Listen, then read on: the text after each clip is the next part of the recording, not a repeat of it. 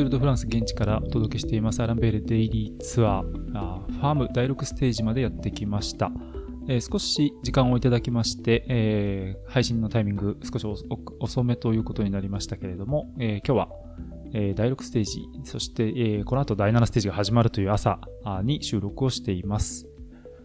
えー、今日はアルビから、まあ、昨日はですね、アルビからブラニャックまでの122.1キロということで、えー、まあ、また暑い一日になりました。南に来てからだいぶ暑いなという印象があるんですけれども、今日もタフなレースになっています。今日は、えー、まあ、昨日、前日にフィニッシュをしましたアルビから、えー、ブラニャックという、トゥールーズの郊外にある街がフィニッシュでした。えー、トゥールーズの空港もこのブラニャックという街にあるんですが、まあ、なんといってもトゥールーズというのは、えー、エアバス社ですね。えー、ヨーロッパの航空産業を牽引するエアバス社があるということで、えー、今日のフィニッシュ地点に行くまでにもですね、えー、車から展示してあるエアバスの A380、A340 というものがね、えー、見ることができました。で、えーまあ、第6ステージ、えー、始まりに、えー、フォレリングが、20秒、まあ、ペナルティタイムで失ったというのは、お伝えしていたんですけれども、SD ワークスはなんと監督のダニー・スタムが、えー、レース前に除外になるという措置、まあ、制裁措置が取られたということで、えー、SD ワークスは、まあ、メインの第一監督、ダニー・スタムを失って、えー、アンナ・ファンデルブレッヘンがチームカーのハンドルを握るという体制で、まあ、この後、残り3ステージを走らなければいけないと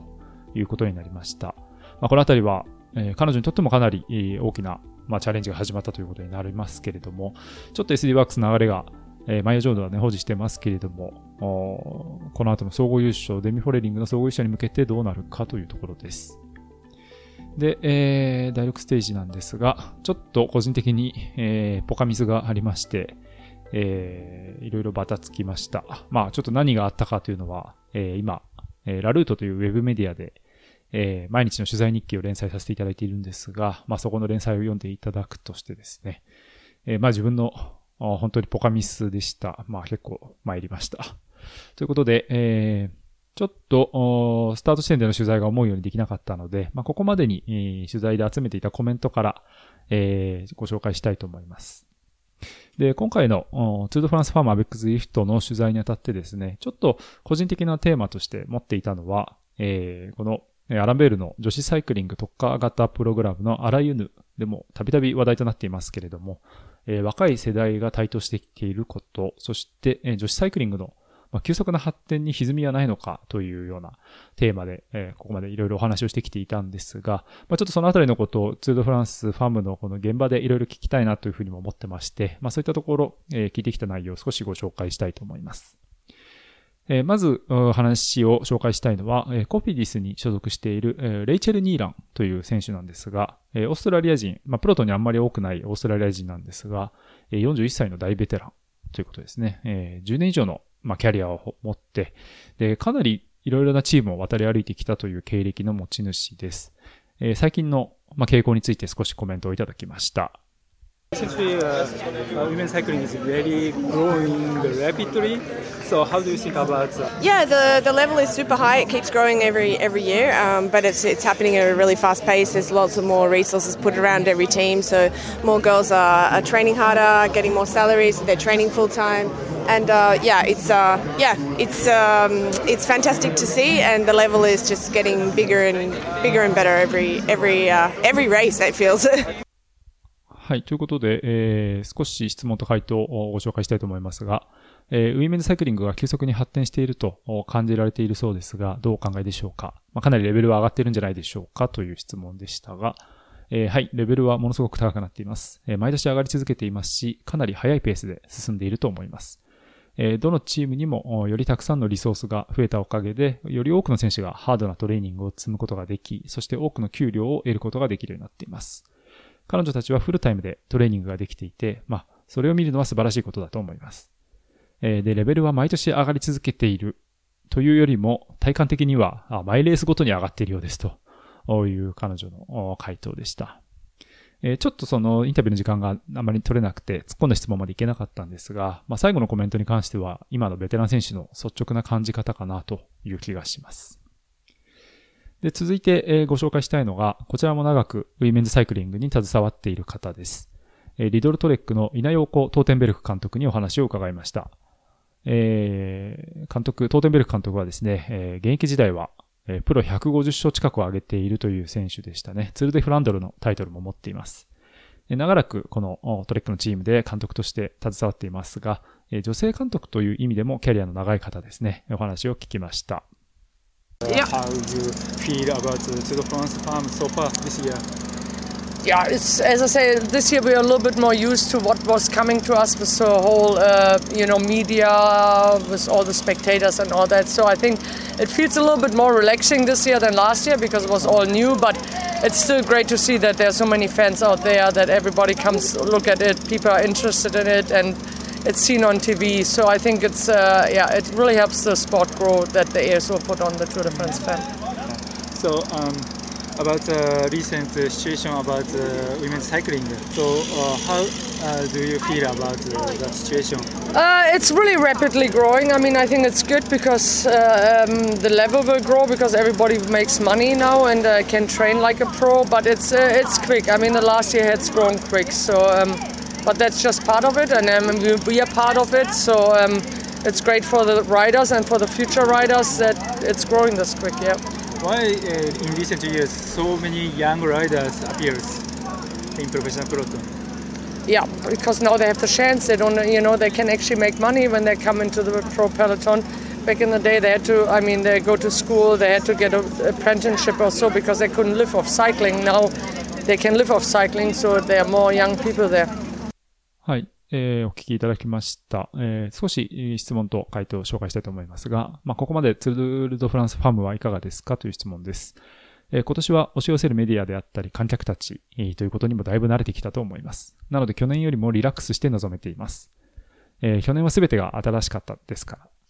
それでもやはり多くの人たちが私たちを見に来てくれていることは素晴らしいことです。えー、多くの人たちが興味を持ってくれてテレビでも見てくれている。ウィメンズサイクリングの成長にツールドフランスが役立っていると感じています。質問です。最近の女子ロードレース界の状況をどうお考えでしょうか？急速な成長が見られて急速すぎるという気もしますが、という質問でしたが、えー、かなり急速に確かに成長しています。で、私はこれは良いことだと考えていて、レベルが上がることで、えー、関わる誰もがお金を稼げるようになり、プロのようにトレーニングができます。去年はその成長がかなり早かったと思います。え、それが私たちの属している業界の、まあ、現状であると。え今の選手たちと、まあ、将来選手になりたい人たちにとってはこの速さあというのはいいことだと思います。え質問です。なぜ近年は若手ライダーの躍進が著しいのでしょうか？えなぜなら彼女たちには今あ、機会があるからです。えー、プロになればお金を稼ぐことができる。で、過去に遡れば彼女たちは学校に行かなければならなかった、まあ、人たちだし、働かなければならなかった人たちですと。サイクリングに専念することはできなかったんです。で、今は彼女たちはサイクリングに専念できる環境が整っています。まあ、若手の選手が目立つのはそのためだと思います。というような、えー、回答をいただきました。で、まあ、あの、2名の、まあ、ベテラン選手、そして、まあ、関わって、えー、長く女子サイクリングを見られていて、この最近の変化というのを、まあ、如実に体感している2人だと思うんですけれども、えー、まあ、基本的にはポジティブなところですね。で、まあ、割とこうネガティブな状況はないんですかというような質問でもあるんですけれども、えー、まあ、ポジティブな投資が出てこない。で、これはまあ、ちょっと聞く相手にもよるかなというのも、今話を聞きながら思っていて、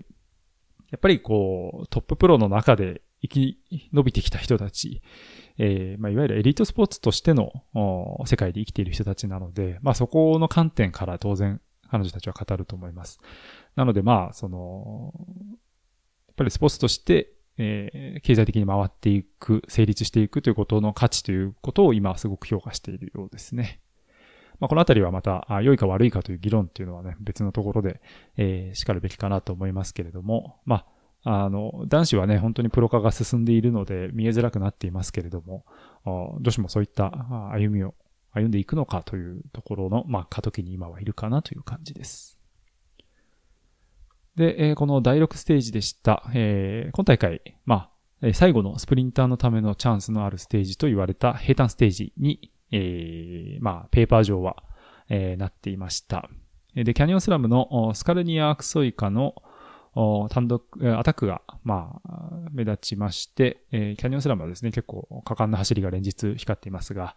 えー、まあ、これに、一度はね、最初飛び出していったステラテジットのアロンソ、そしてモビスターのノルスを、えー、まあ、合流しまして3人の逃げという形に今日はなりました。で、後ろの集団からはですね、えー、ちょっとした起伏があると、多くの選手が集団からアタックをして、まあ、ブリッジを狙うような走りもあったんですが、まあ、最終的に逃げは3人でした。で、タイム差も残り40キロくらいで、えー、1分45秒ほど、一時は40秒くらいまで縮まっていたりしたんですが、また、あの、拡大したりということで、少し逃げのタイム差というのが不安定な、えー、展開が続きました。まあ、このあたり集団が泳がせていたということになるのか、あるいは、まあ、コントロールを失っていたのかというのは、なかなか判別が難しいところかなと思うんですが、えー、結局最後まで逃げは続きまして、えー、フィニッシュ手前の緩斜面の上りで、えー、加速をしていったノルス号が、まあ、粘るスカルニアクソイカを、えー、振り切りまして、そして後ろから迫ってきた集団も振り切ってのステージ優勝ということになりました。えー、エマノルス号昨年のツールで確かえー、怪我をして、えー、からのまあ、復帰優勝という形になりましたね。えー、まあ、かなり将来を期待されていたデンマークの若手選手の一人ではあったんですが、いよいよこのツールで大きなタイトル獲得という、ま、さすがの走りも見せました。で、ノルスコ、えー、プロデビューしてからかなりスプリンタータイプというか、集団スプリントで勝つような、そういう選手でもあったんですが、昨日の記者会見では、えー、もう自分はスプリンターではないと、まあ、かなりフィニッシュラインで速さを見せることはできるけど、いわゆる本物のスプリンターにはなかなかついていけないっていうようなことを言ってましたね。えー、まあその中で、あの、ロレナ・ウィーベスの名前なんかも上がっていまして、まあそういったところでちょっと選手としての、まあ、えー、勝ち方みたいなところがまた逃げに乗ってというね、スタイルというのを、まあ見せてきたと。新しい、まあ局面を、えー、見せてきたということになると思います。えー、で、まあ、今日は残り1キロの地点で落車がありましたね。優勝候補の一人のエリザ・バルサモも巻き込まれるような落車でしたけれども、えー、確かにちょっとこのフィニッシュラインは狭くてですね、で、トラムが走っているんですよね。えー、の線路が横切るようなえー、レイアウトにもなっていて、ちょっと危ないかなと思ってたんですが、やはりちょっとスピード上がった最最後1キロで落車が起きたというところでした。ただまああのこの落車については、ロッタコペッキーにも記者会見でインタビュー飛んでたんですけど、質問が飛んでいたんですけれども、ただまあ、あの、マネージできる範囲だったと彼女は言っていましたね。えー、で、昨日は SD ワークスの、まあ、えー、ダニー・スタム監督が除外ということにもなったんですが、えー、今日は、えー、エイジインシュランスのロッタ・ヘンタラが、まあ、 disqualified、えー、失格ということになりました。まあ、これもチームカー使って、えー、まあ、捕まってというようなところが発見されてということで、監督のセルファイスクナーフェンも除外になっているという形になりました。ちょっと処置が、処罰というんですかね、えー、昨日から結構厳しいかなというような気もしますが、えー、どうでしょう。で、えー、まあ、平坦ステージと言われていました。なんですが、えー、最後はま逃げ切りも決まってということで、ここ3日間が、ま、ちょっと距離は高はあるんですけれども、逃げ切りが決まりました。えー、まあ、ここまでね、それまでは全然逃げが決まらないというような論調だったんですが、急にここに来て逃げが決まり出したということで、まあ、このあたり、えー、まあ、選手の、まあ、力量の問題なのか、あるいはコースの難易度なのか、というところを少しね、掘り下げたいなというふうには思っています。で、昨日は、えー、まあ、平坦ステージではあったんですが、えー、フィニッシュ後の与那峰選手にも少し、えー、コメントを聞くことができました。かなり、あの、率直に、え現状を語ってくれる。まあ、与那峰選手は、あの、今、YouTube なんかでもね、え自身で発信もされていて、まあ、基本的にもうそこで、全てが語られているとは思うんですけれども、改めてこう、フィニッシュ後にですね、あの、答えてくれたインタビューを聞くと、ちょっとこう、もうあまりに率直で、あまりにその今のツールドフランスのレベルの高さみたいなものを、まあ、語ってくれていて、えー、ちょっとね、こちらとしても、なんて言うんでしょう。あ構えてしまうというか、あまあ、すごくリアルを、まあ、教え、日本語でね、聞くことができて貴重な機会ではあるんですけれども、ちょっと彼女のコメント紹介したいと思います。普通のスプリンターが登れる日、あ、残れる日がほとんどなくて、もう、ジロも出てるんですけど、ちょっとレベルが、スプリントステージがスプリントステージって言われててもスプリントステージじゃないんでもうなんかコントロールできないんじゃなくてコントロールするコースじゃないです。それはもうルートの難易度的に？はい。っていうのもやっぱりある。はい。なんかだって勝ってるチームと勝ってる選手はい。ということで、えーまあ、これを聞く限りでは、まあ、平坦ステージということになっていた昨日のステージですけれども、あとにかくまあ、コースも厳しいというね、意見も出ていました。まあ、このあたりのその設定ですね、に関しては、少しあの、このポッドキャストの序盤で、えー難易度設定に関してもちょっと質問なんかもいただいていましたので、えー実は今日ステージ、あの、ツールマレーのステージ前にですね、えーツールファームのコースディレクターの方のインタビューを取り付けているので、ちょっとそのあたりの意図であったりだとか、コース設定に関しては質問していきたいと思っています。えーまあ、紹介できる内容があれば、えー明日以降のポッドキャストでも紹介できればなと思っています。で、えーこの後は、えー第7ステージですね。クイーンステージとなります。えーまあ、かなりコースが発表されてから注目されていた、えーピレネーの長級山岳ステージ、アスパン峠とトゥールマレー峠を越えるステージです。えー距離自体は、えー89.8キロと短いんですが、まあ、その分強度が高強度のレースになるだろうということで、えーまあ、柳峰選手もね、明日は生き残りたいというふうにも言っていましたけれども、かなり強度の高い激しいレースになると思われます。えーまた、トゥルマレなので、えー実は3週間ぶりに訪れるということにもなるんですが、えーまたね、ちょっとサントマリーカンパン、えー、ふもとの町ですけれども、ここの、あの、鍛冶屋の話を、えーしそうにもなりますけれども、えーもう以前の放送でしていますので、えー控えたいと思います。えーいくつか質問も引き続きいただいています。えーツールフランスファームが続いてほしいんですが、えーまあ、冠レースなのが心配です。スポンサーは増えている感じでしょうかという質問ですね。まあ、冠レースというのは、あの、ズイフトですね。 avec Zwift ということで、えー、ズイフトが、まあ、スポンサーをしていて、えーツールファーム、大きくサポートしているという形になっているんですが、えーまあ、ちょっとスポンサーが増えているかどうかというのは、あ厳密な数的にはちょっとね、えーごめんなさい。ちょっとわからないんですけれども、えーどうですかね。なんかすごく増えてるという感じはしないのと、あと、まあ、ちょっとこう、率直な、えー感想を言うと、えー若干、こう、観客であったり、まあ、熱というのが、トーンが落ち着き始めているかなという気はしています。あの、昨日のフィニッシュラインなんかも、えーまあ、ブラニャックの街でしたけれども、えー ちょっとこう、郊外の街なんですよね。なので、こう、わざわざ来ないとなかなか人が集まらないような、まあまあ、あの、住人の方は多いんですけれども、あそういった、いわゆるすごくこう、繁華街の中を通るようなレイアウトではなかったので、えーというところで、えーまあなんかそんなに人が、まあいいわ、いいはするんですけど、えーちょっと、まあ人数的には落ち着いてるなという印象が、まあここ数日、えーし始めてます。なので、まああのーそういう現状みたいなものを含めて、ただ、あの、ツードフランスファームをね、多分これで、じゃあ数年でやめますっていうのも、おそらくそのツール本体側としても、まあなかなかできないというか、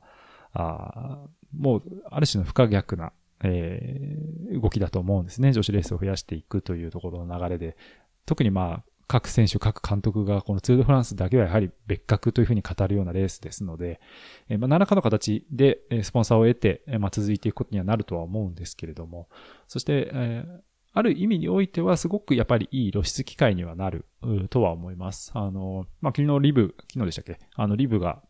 えサポートしてるというね、えーご紹介もしましたけれども、やっぱり、あの、もう少し女性サイクリングに特化したブランドとか企業とか、あるいはまサイクリングではなくて、まあ女性関連のおサービスであるとか、行っている企業というところがまあ今後どんどん入ってくるとは思いますね。はい。あともう一つ質問いただきました。えー今後男子とはまた違った発展をしそうな女子ですが、えー女子ならではの魅力は何だと思いますかという質問なんですが、えーこれをすごく正直今探し求めているという感じですね。あのまあ、男子とはまた違った発展をしそうっていうのはすごく鋭い意見というか、おそらくその違った発展をしないと未来がなかなか開けないかなと思います。で、これはその、レースのレベルであったりだとか、あの、なんていうんですかね、コンペティションの、まあ、難易度みたいな話とはまた違くて、えー、もう少しこう、まあ、マーケティングの視点というか、うん、が必要になってくるかなという気はするんですね。で、それをこう、どう受け入れて、どう、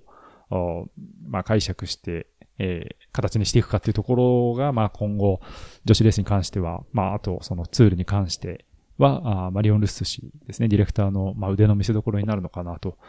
いう気がします。あの、先ほど紹介した稲尾コトーテンベルク監督の、まあ、コメントにもありましたけど、まあ、そのチームであったりも慣れてきて、で、やっぱり観客というかね、そのフランスの人たちも少し、まあ、慣れてきてというところで、えー、まあ、どういうことがこの後女子ツールできるかということで、えっ、ー、と、来年が、えー、ロッテルダム、えー、オランダのグランデパールということもね、決まっていますので、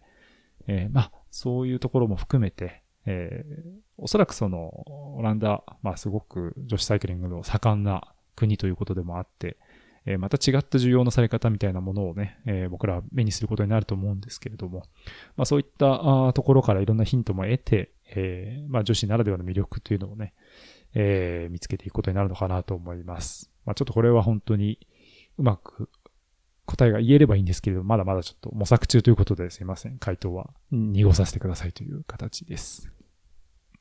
えー、引き続き、えー、ハッシュタグデイリーツアーで、えー、ご意見、ご感想、ご質問などお待ちしています。えー、とはいえもう、えー、残すところも早いものであと2日となりました。えー、今日と明日のステージで、えー、ツールファムもまあ、大団円を迎えるということになります。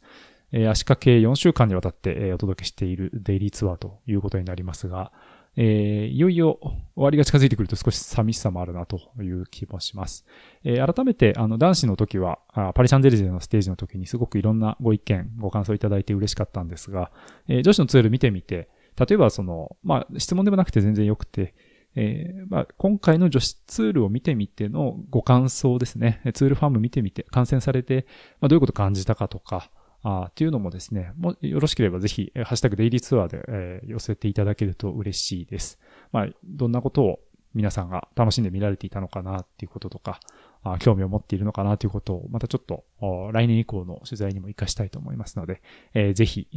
ー、ハッシュタグデイリーツアーで、えー、投稿の方をお願いいたします。さあ、そんなわけで、えー、例の前工場が一番最後に来るパターンになってしまいましたけれども、このアランベールデイリーツアーファーム、えー、自転車ライターの小又ゆふたが、2023年のツール・ド・フランスファーム現地からお届けしている毎日のポッドキャストプログラムです。えー、今年のプログラムは、男子のデイリーツアーからキャニオンジャパンとあたり前田のクラッカーでおなじみ前田製菓のサポートでお届けをしています。ありがとうございます。えー、番組を継続するために、また来年の取材につなげるためにぜひこの2社をご利用ください。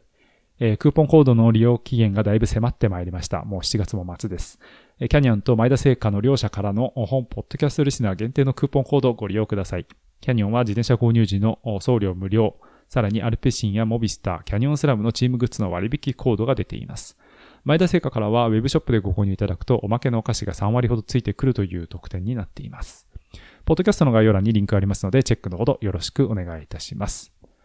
ということで、えー、今日はこの後、えー、トゥールマレー峠のステージに向けて出発ということになります。えー、ブラニャックの街に今日は滞在しているんですけれども、えー、航空産業が盛んなトゥールーズの、まあ、えー、衛星都市というとね、変なんですけれども、かなりあの、新しい雰囲気の街、古いあの街並みも残っているんですが、あの、郊外に非常に、えー、モダンな建物がいっぱい並んでいるというところで、えー、住人のもう大半が航空産業に関わっているという方たちだそうです。で、これあの、隣の、え、トゥールーズもまあ同じようで、トゥールーズのは結構多くの人がやっぱりこうエアバス関係の仕事をしているというようなね、話に聞きました。あと他のスポーツですね、ラグビーなんかをあの含めた、いろんなスポーツのは結構中心的な、えー、スタジアムがあったりだとか、ということで、えー、ブラニャックというのもね、なかなか、えー、興味深い、え、街でもあるんですけれども、